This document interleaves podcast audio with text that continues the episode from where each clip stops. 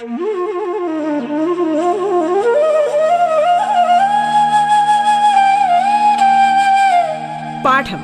കേട്ടു പഠിക്കാൻ റേഡിയോ കേരളയിലൂടെ.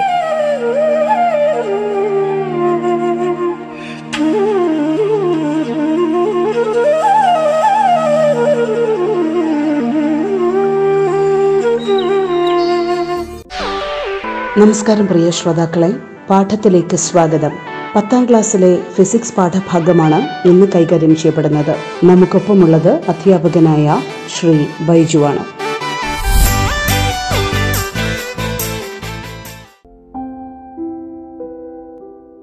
എല്ലാവർക്കും നമസ്കാരം.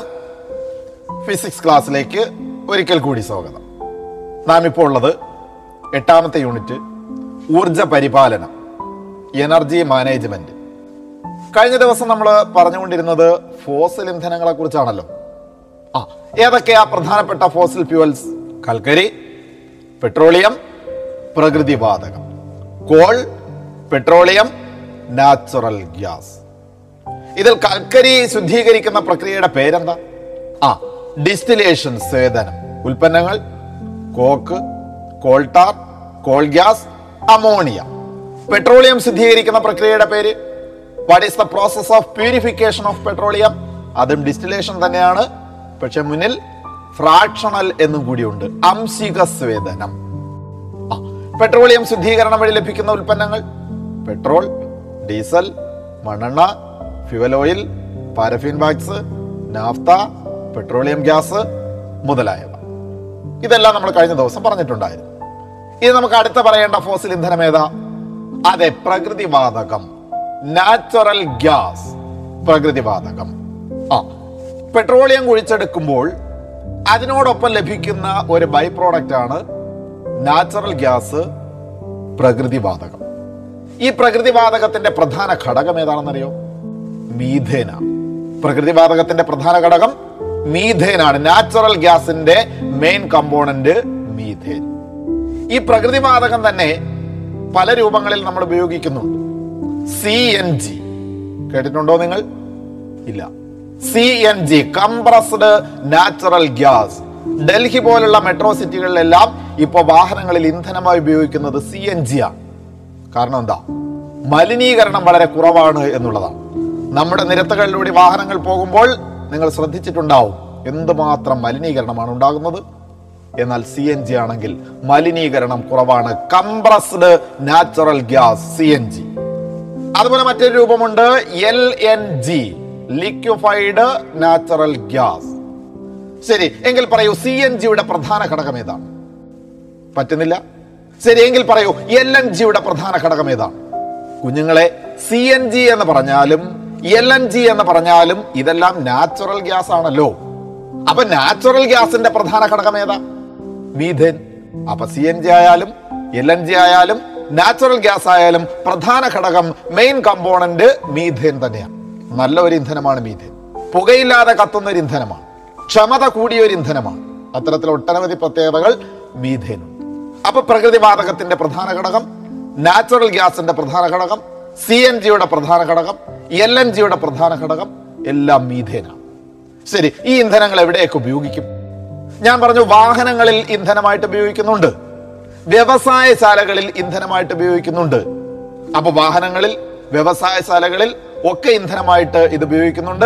അതോടൊപ്പം തന്നെ വൈദ്യുത നിലയങ്ങളിലും താപ വൈദ്യുത നിലയങ്ങളിലും ഇത് ഇന്ധനമായി ഉപയോഗിക്കാം. ഇതിൽ നമ്മൾ പറഞ്ഞ സി എൻ ജി ഉണ്ടല്ലോ. അതിന്റെ പൂർണരൂപം എന്താ? Compressed natural gas. എന്താ കംപ്രസ് ചെയ്യുക എന്ന് പറഞ്ഞാൽ? മർദ്ദം പ്രയോഗിക്കുക എന്ന്. അപ്പോ ഈ ഗ്യാസ് എന്ന് പറയുമ്പോൾ അറിയാം പ്രകൃതി വാതകം എന്ന് പറയുമ്പോൾ വാതകാവസ്ഥയിലാണ് അതിന് വ്യാപ്തം വളരെ കൂടുതലായിരിക്കും. അപ്പൊ അതിനെ സംഭരിച്ച് വെക്കണമെങ്കിൽ കൂടുതൽ സ്ഥലം ആവശ്യമായി വരില്ലേ? അപ്പൊ കുറഞ്ഞ സ്ഥലത്ത് ഇതിനെ എങ്ങനെ സംഭരിക്കാം? ഞെരുക്കി വെക്കുക അമർത്തി വെക്കുക കംപ്രസ് ചെയ്തെടുക്കുക. അതാണ് കംപ്രസ്ഡ് നാച്ചുറൽ ഗ്യാസ് ഇനിയുണ്ട് എൽ എൻ ജി എന്താ അതിന്റെ പൂർണരൂപം? ലിക്വിഫൈഡ് നാച്ചുറൽ ഗ്യാസ് എന്താ അതിന്റെ അർത്ഥം? ലിക്വിഫൈഡ് എന്ന് പറഞ്ഞാൽ ദ്രവീകരിച്ചത് ദ്രാവകമാക്കിയത്. അപ്പൊ എൽ എൻ ജിയുടെ പ്രത്യേകത ഇതിനെ നമുക്ക് മർദ്ദം പ്രയോഗിച്ച് ദ്രാവകമാക്കി മാറ്റാം. അങ്ങനെ ദ്രാവകമാക്കി മാറ്റിയാലുള്ള നേട്ടം എന്താണ്? ഇതിനെ സ്റ്റോർ ചെയ്ത് വെക്കാൻ എളുപ്പമാണ് സംഭരിച്ച് വെക്കാം എളുപ്പത്തിൽ കുറഞ്ഞ സ്ഥലം മതി. അതുപോലെ തന്നെ ഇതിനെ എളുപ്പം വിതരണം ചെയ്യാം ദൂരേക്ക് അയക്കാൻ പറ്റും. ഇനി ദൂരേക്ക് അയച്ചു കഴിഞ്ഞാൽ ഇതിനെ വീണ്ടും വാതകമാക്കി മാറ്റി പൈപ്പ് ലൈനുകളിലൂടെ വിതരണം ചെയ്യാൻ പറ്റും എൽ എൻ ജി അതാണ് എൽ എൻ ജിയുടെ ഇമ്പോർട്ടൻസ് എൽ എൻ ജിയുടെ പ്രാധാന്യം. So what is the importance of L N G can be converted into liquid or it can be liquefied so it can be easily stored and transported. Then it can again be converted into gas and distributed through pipe lines pipe ലൈനുകളിലൂടെ വിതരണം ചെയ്യാൻ സാധിക്കും. ഏതിനെ? L N G liquefied natural gas അതിന്റെ പ്രധാന ഘടകം പറയൂ. മീഥേനാണ് L N ജിയുടെ പ്രധാന ഘടകം. ഇത് വ്യവസായശാലകളിൽ അതുപോലെ തന്നെ താപവൈദ്യുത നിലയങ്ങളിലൊക്കെ നമുക്ക് ഇന്ധനമായിട്ട് ഉപയോഗിക്കാൻ സാധിക്കും. ഓക്കെ. L P G. എന്താ L P G? Liquefied petroleum gas liquefied petroleum gas ശ്രദ്ധിക്കൂ അവിടെ പെട്രോളിയം ഗ്യാസ് ആണ്. ഈ പെട്രോളിയം ഗ്യാസ് നമുക്ക് എവിടെ നിന്നാണ് കിട്ടുന്നത്? ആ പെട്രോളിയത്തിൽ നിന്ന്. പെട്രോളിയത്തെ അംശിക സേവനം നടത്തുമ്പോൾ ഫ്രാക്ഷണൽ ഡിസ്റ്റിലേഷൻ നടത്തുമ്പോൾ ലഭിക്കുന്ന ഒരു ഉൽപ്പന്നമാണ് പെട്രോളിയം ഗ്യാസ് ഇത് ഖരമാണോ ദ്രാവകമാണോ വാതകമാണോ? Is it solid or liquid or gas പ്രത്യേകിച്ച് ആലോചിക്കേണ്ട ആവശ്യമില്ല. പെട്രോളിയം ഗ്യാസ് എന്ന് പറയുമ്പോൾ അത് ഗ്യാസ് ആണല്ലോ. ഈ പെട്രോളിയം ഗ്യാസിനെ നമുക്ക് കംപ്രസ് ചെയ്ത് ലിക്വിഡ് ആക്കി മാറ്റാം. അതാണ് liquefied petroleum gas L P G ഇതിന്റെ പ്രധാന ഘടകം ഏതാണെന്നറിയോ? എൽ പി ജിയുടെ പ്രധാന ഘടകം. നേരത്തെ നമ്മൾ രണ്ട് ജികൾ കണ്ടു. C N G L N G അതിന്റെ പ്രധാന ഘടകം മീഥേനാണ്. എങ്കിൽ പറയൂ എൽ പി ജിയുടെ പ്രധാന ഘടകം അത് മീഥേനാണോ നിങ്ങൾ പറയുന്നത്? അല്ല മീഥേൻ അല്ല വേറെന്ന് പറയും? ഈഥേൻ. പോരാ. പ്രൊപ്പേൻ. പോരാ. ബ്യൂട്ടേൻ. അപ്പോ ലിക്വിഫൈഡ് പെട്രോളിയം ഗ്യാസിന്റെ എൽ പി ജിയുടെ അതായത് നമ്മളൊക്കെ വീടുകളിൽ ഉപയോഗിക്കുന്ന കുക്കിംഗ് ഗ്യാസ് അതാണ് എൽ പി ജി. അതിന്റെ പ്രധാന ഘടകം ബ്യൂട്ടേൻ ആണ് എൽ പി ജിയുടെ പ്രധാന ഘടകം ബ്യൂട്ടേൻ ആണ് ലിക്വിഫൈഡ് പെട്രോളിയം ഗ്യാസ്. അതിന്റെ പ്രധാന ഘടകം butane. ശ്രദ്ധിക്കുമല്ലോ? C N G L N G natural gas അതിന്റെ എല്ലാം പ്രധാന ഘടകം മീഥേനാണ്. എന്നാൽ എൽ പി ജിയുടെ പ്രധാന ഘടകം ബ്യൂട്ടേനാണ്. ഈ എൽ പി ജി ആണ് നമ്മൾ വീട്ടിൽ ഉപയോഗിക്കുന്ന കുക്കിംഗ് ഗ്യാസ് പാചകവാതകം. ശരിയെങ്കിൽ പറയൂ ഈ പെട്രോളിയം ഗ്യാസിന് ഗന്ധമുണ്ടോ? ഉണ്ട്. രൂക്ഷ ഗന്ധമുണ്ട്. എന്നൊക്കെ നിങ്ങൾ വിചാരിക്കും. പക്ഷേ petroleum gas is a colourless odourless gas അതെന്താ സാധനം? കളർലെസ് ഓർഡർലെസ് ഗ്യാസ് എന്ന് പറഞ്ഞാൽ നിറമോ? ഗന്ധമോ ഇല്ലാത്തൊരു വാതകമാണ് പെട്രോളിയം ഗ്യാസ്. പിന്നെ എങ്ങനെയാണ് നമ്മുടെ ഈ എൽ പി ജിക്ക് അല്ലെങ്കിൽ നമ്മൾ ഉപയോഗിക്കുന്ന പാചകവാതകത്തിന് ഈ രൂക്ഷഗന്ധം ഉണ്ടായത് ആ ഈ രൂക്ഷഗന്ധം ഉണ്ടാക്കുന്നതിന് വേണ്ടി അതിലേക്ക് ഒരു രാസവസ്തു ചേർക്കുന്നുണ്ട്. ആ രാസവസ്തുവിന്റെ പേര് നിങ്ങൾക്കറിയാമോ? ആ ഞാൻ പറഞ്ഞു തരാം. Ethyl mercaptan. ഓർമ്മ നിൽക്കോ പേര്. ആ ഒന്ന് പറയൂ. Ethyl mercaptan. എവിടെ ചേർത്തിട്ടുണ്ട്? പാചകവാതകത്തിൽ ചേർത്തിട്ടുണ്ട്. Ethyl mercaptan. എന്തിനായിരിക്കും ഇത് ചേർത്തിരിക്കുന്നത്? അപ്പൊ ഇത് ലീക്കായ നമ്മൾ എങ്ങനെ അറിയും? കാണാനും പറ്റൂല മണക്കാനും പറ്റില്ല. അപ്പൊ നമുക്ക് അറിയാൻ കഴിയില്ലല്ലോ. അപ്പൊ ഗ്യാസ് ലീക്കേജ് ഉണ്ടായാൽ അത് അറിയുന്നതിന് വേണ്ടിയാണ് ഈഥയിൽ മെർക്യാപ്റ്റൻ ചേർത്തിരിക്കുന്നത്. എന്താ ചേർത്തിരിക്കുന്നത്? Ethyl mercaptan. നല്ല ഗന്ധമല്ലേ?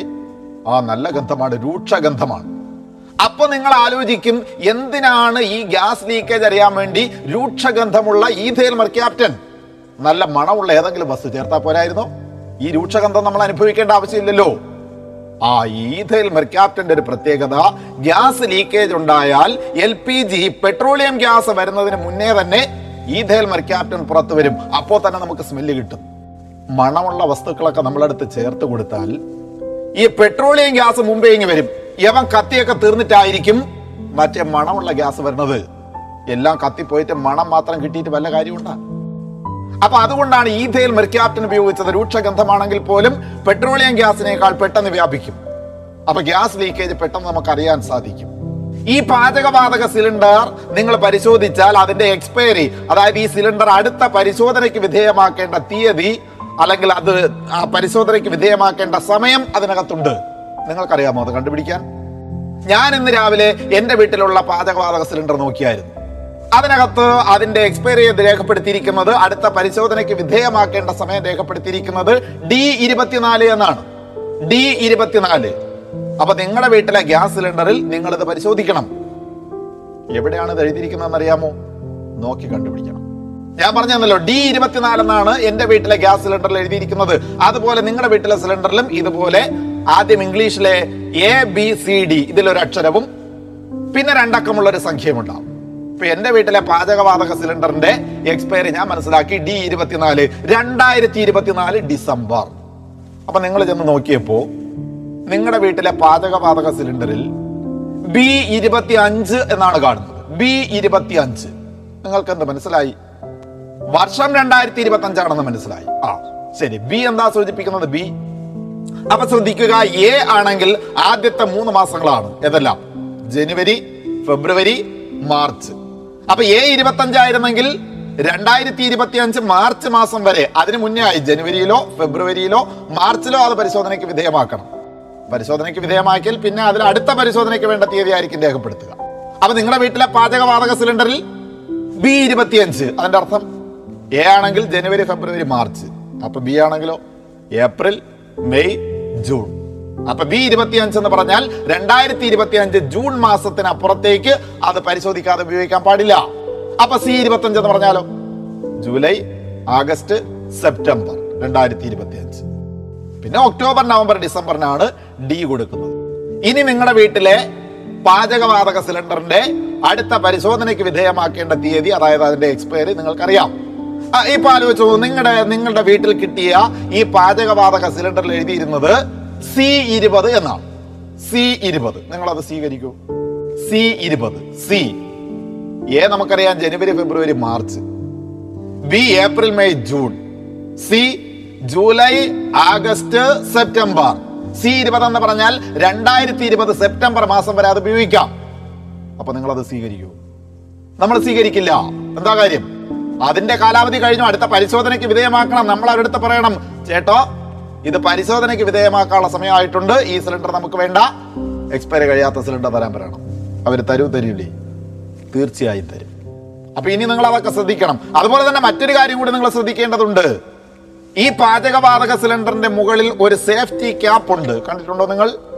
കണ്ടിട്ടുണ്ട്. ചിലപ്പോൾ നമ്മളത് ഇളക്കിയെടുക്കാനൊക്കെ വളരെ പാടുപെടും. അതിനൊക്കെ ഒരു നേക്കുണ്ട്. നിങ്ങൾ അത് ശ്രദ്ധിക്കണം. അത് നോക്കിയിട്ട് ഇനി വീട്ടിലെ അമ്മയോ അച്ഛനോ ഒക്കെ അല്ലെങ്കിൽ ചേട്ടനോ ചേച്ചിയോ ഒക്കെ ഇത് ഇളക്കിയെടുക്കാൻ കഷ്ടപ്പെടുമ്പോൾ നമ്മൾ അങ്ങോട്ട് ചെല്ലുക. ആ അതിന്റെ ത്രെഡ് ഒരല്പം ബാക്കിലേക്ക് വലിക്കുക. അതിനുശേഷം അടപ്പങ്ങ് പൊക്കി കൊടുക്കുക. പെട്ടെന്ന് ഇളവി വരും അപ്പൊ എന്തായാലും നമ്മൾ ശ്രദ്ധിക്കേണ്ടത് സിലിണ്ടർ കിട്ടുമ്പോൾ ശ്രദ്ധിക്കേണ്ടത് ഈ സേഫ്റ്റി ക്യാപ്പ് ഉണ്ടെന്നും അതിനൊരു സീൽ ഉണ്ടെന്നും ഉറപ്പാക്കണം. അതിനെ ചുറ്റിക്കൊണ്ടൊരു സീൽ ഉണ്ടാവും. ഇപ്പൊ ഈ സീൽ ഇളവിപ്പോയി. അപ്പൊ നമ്മൾ പറയും ഇല്ല ചേട്ടാ ഇത് നമുക്ക് വേണ്ട. സീൽ ഇളവിയിരിക്കുകയാണ് അപ്പൊ അവർ പറയും അല്ല അത് നമ്മൾ കൊണ്ടുവന്ന വഴിക്ക് അത് കീറിപ്പോയതാണ്. എന്ന് പറഞ്ഞാൽ നിങ്ങൾ സ്വീകരിക്കൂ. ഒരു കാരണവശാലും സ്വീകരിക്കരുത്. സീൽ ഇളവിപ്പോയിട്ടുണ്ടെങ്കിൽ സേഫ്റ്റി ക്യാപ്പ് ശരിയാം വിധത്തിൽ അല്ലെങ്കിൽ ആ സിലിണ്ടർ നിങ്ങൾ ഉപയോഗിക്കാൻ പാടില്ല. അതിന്റെ കൂടുതൽ വിവരങ്ങളിലേക്ക് നമ്മൾ വരുന്നതാണ്. ഇപ്പൊ നമ്മൾ എൽ പി ജിയെ കുറിച്ച് മനസ്സിലാക്കിയല്ലോ? ആ അതിന്റെ പൂർണ രൂപം പറയൂ. അതെ ലിക്വിഫൈഡ് പെട്രോളിയം ഗ്യാസ് പ്രധാന ഘടകം പറയൂ. അതാണ് എൽ പി ജിയുടെ പ്രധാന ഘടകം. ബ്യൂട്ടേനാണ്. ഇതിന്റെ ചോർച്ച അറിയാൻ വേണ്ടി ചേർക്കുന്ന രാസവസ്തുവിന്റെ പേര് പറയൂ. Ethyl mercaptan. Ethyl mercaptan. നിങ്ങളുടെ വീട്ടിലെ എൽ പി ജി സിലിണ്ടറിന്റെ എക്സ്പയർ നിങ്ങൾക്ക് എങ്ങനെ കണ്ടുപിടിക്കാം? A B C D. ഇതിലൊരു അക്ഷരവും പിന്നെ രണ്ടക്കമുള്ള ഒരു സംഖ്യയും ഉണ്ടാവും. ഈ രണ്ടക്കമുള്ള സംഖ്യ വർഷത്തെയാണ് സൂചിപ്പിക്കുന്നത്.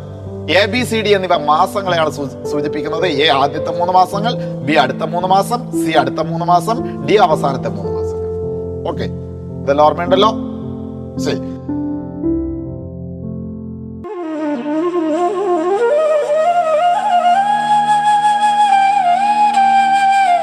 പാഠം കേട്ടു പഠിക്കാൻ റേഡിയോ കേരളയിലൂടെ. പാഠത്തിൽ ഇനി ഇടവേള.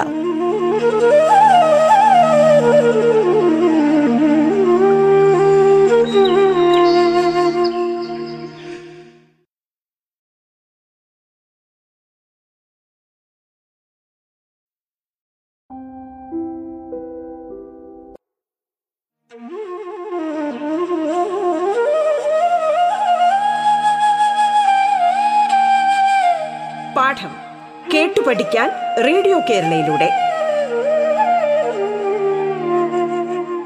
തുടർന്ന് കേൾക്കാം പാഠം.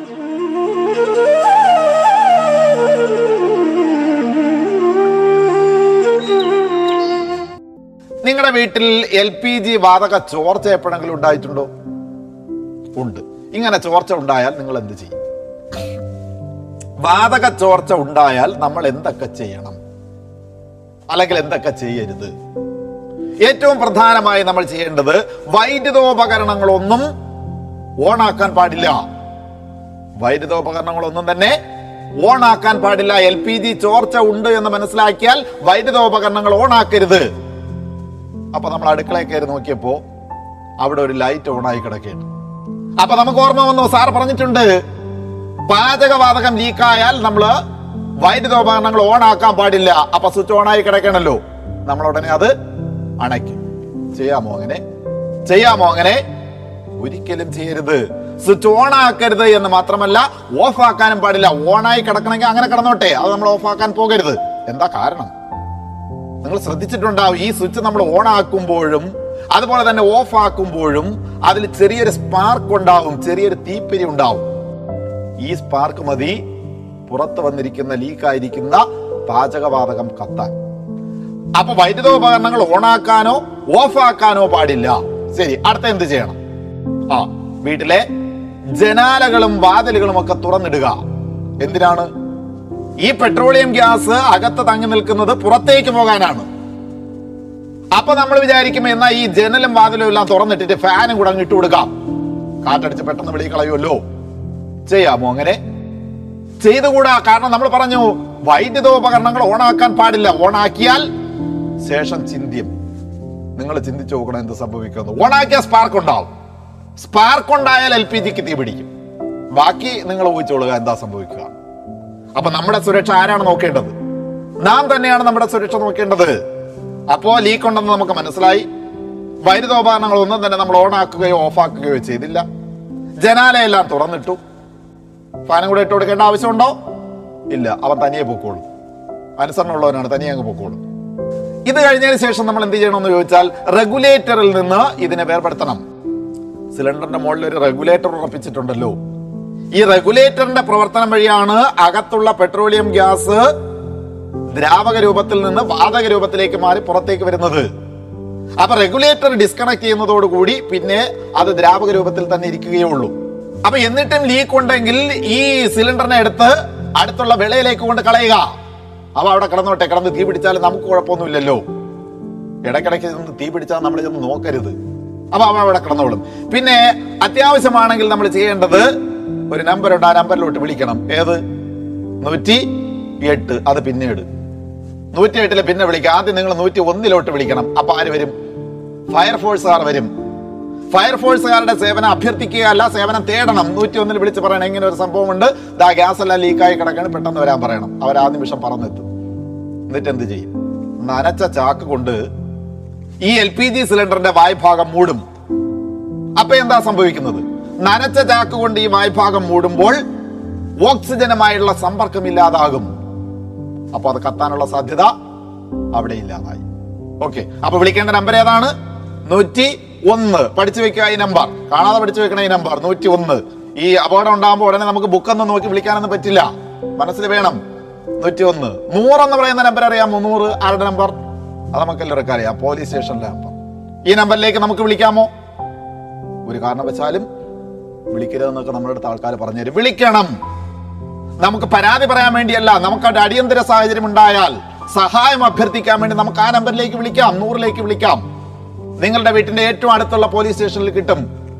വിവരം പറഞ്ഞാൽ അവർ നിങ്ങൾക്ക് വേണ്ട സഹായങ്ങളുമായിട്ട് ആളവിടെ എത്തിക്കുന്നതായിരിക്കും. അപ്പൊ നൂറ് ഓർമ്മിച്ച് വെക്കേണ്ട ഒരു നമ്പർ. നമുക്കൊരു അടിയന്തര സാഹചര്യം നേരിട്ടു. പെട്ടെന്നൊരു സഹായം വേണം. ആരും സഹായിക്കാനില്ല. ഉടനെ നിങ്ങൾ ധൈര്യമായി വിളിക്കൂ. നൂറ് എന്ന് പറയുന്ന നമ്പറിലേക്ക് വിളിക്കൂ. പോലീസുകാർ ഓടിയെത്തും. നിങ്ങൾക്ക് വേണ്ട സഹായം തരും. അപ്പൊ ആ നമ്പറിലേക്ക് നമുക്ക് വിളിക്കാം. ഇനി നിങ്ങൾ കുട്ടികൾ മനസ്സിലാക്കിയിരിക്കേണ്ട വളരെ പ്രധാനപ്പെട്ട മറ്റൊരു നമ്പറുണ്ട് എത്ര? പത്ത് തൊണ്ണൂറ്റിയെട്ട്. പത്ത് തൊണ്ണൂറ്റി എട്ട് വൺ സീറോ നയൻ എയ്റ്റ് ആയിരത്തി തൊണ്ണൂറ്റി എട്ട് ആരുടെ number child line number child line number നിങ്ങൾക്ക് കുട്ടികൾക്ക് ഇതുപോലൊരു അടിയന്തര സാഹചര്യം വന്നാൽ അല്ലെങ്കിൽ നമ്മളൊരു പ്രതിസന്ധി ഘട്ടത്തിൽ അകപ്പെട്ടാൽ അല്ലെങ്കിൽ അങ്ങനെ നമുക്ക് തോന്നിയാൽ നമുക്കൊരു പ്രതിസന്ധി ഇല്ല പക്ഷെ നമുക്ക് അങ്ങനെ തോന്നി. ധൈര്യമായിട്ട് നിങ്ങൾക്ക് വിളിക്കാം. പത്ത് തൊണ്ണൂറ്റി എട്ട് ചൈൽഡ് ലൈൻ നമ്പർ അവർ നിങ്ങളുടെ കുടുംബാംഗങ്ങളെ പോലെ തന്നെ നിങ്ങളെ സംരക്ഷിക്കും. നിങ്ങളുടെ കാര്യങ്ങൾ ചോദിക്കും. നിങ്ങൾക്ക് വേണ്ട സഹായങ്ങൾ തരും. ആ നമ്പർ നിങ്ങൾ ഒരിക്കലും മറക്കരുത്. പത്ത് തൊണ്ണൂറ്റി എട്ട് അപ്പൊ ഈ നമ്പറിലേക്ക് വിളിക്കാൻ വേണ്ടി നമുക്ക് ഫോൺ വേണമല്ലോ.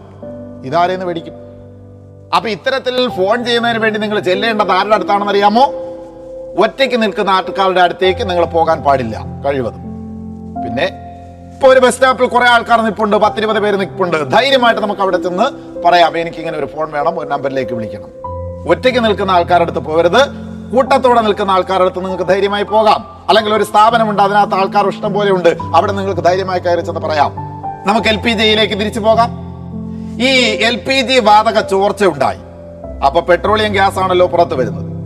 ഈ വരുന്ന പെട്രോളിയം ഗ്യാസ് താഴേക്ക് പോകുമോ മുകളിലേക്ക് പോകുമോ? ഇവ മുകളിലോട്ട് പോവില്ല.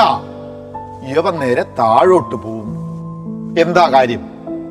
പെട്രോളിയം ഗ്യാസിന് വായുവിനേക്കാൾ സാന്ദ്രത കൂടുതലാണ്.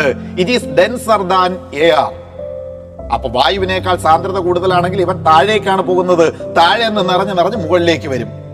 അപ്പൊ തീപിടുത്തം ഉണ്ടായാൽ നമുക്കും പൊള്ളലേക്കാൻ സാധ്യതയുണ്ട്.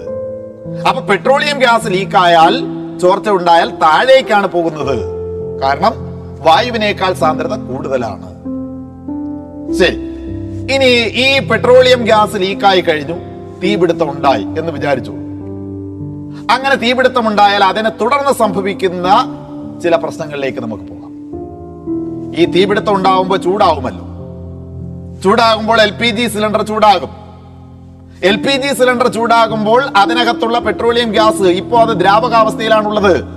ചൂടാകുമ്പോൾ അത് വാതകാവസ്ഥയിലേക്ക് മാറും ബാഷ്പമായിട്ട് മാറും.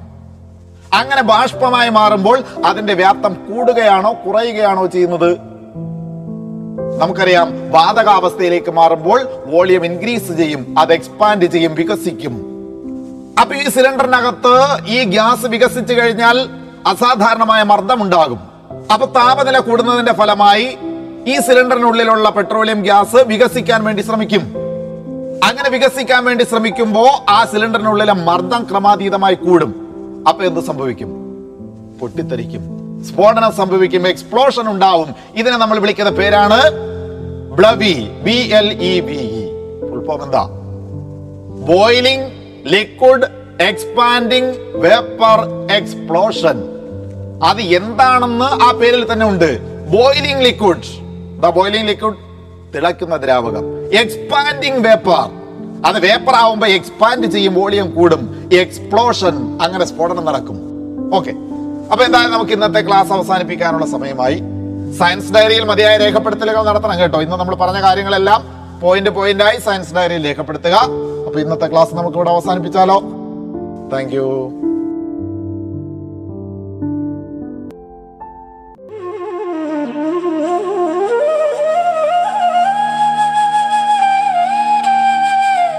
പാഠം കേട്ടു പഠിക്കാൻ റേഡിയോ കേരളയിലൂടെ.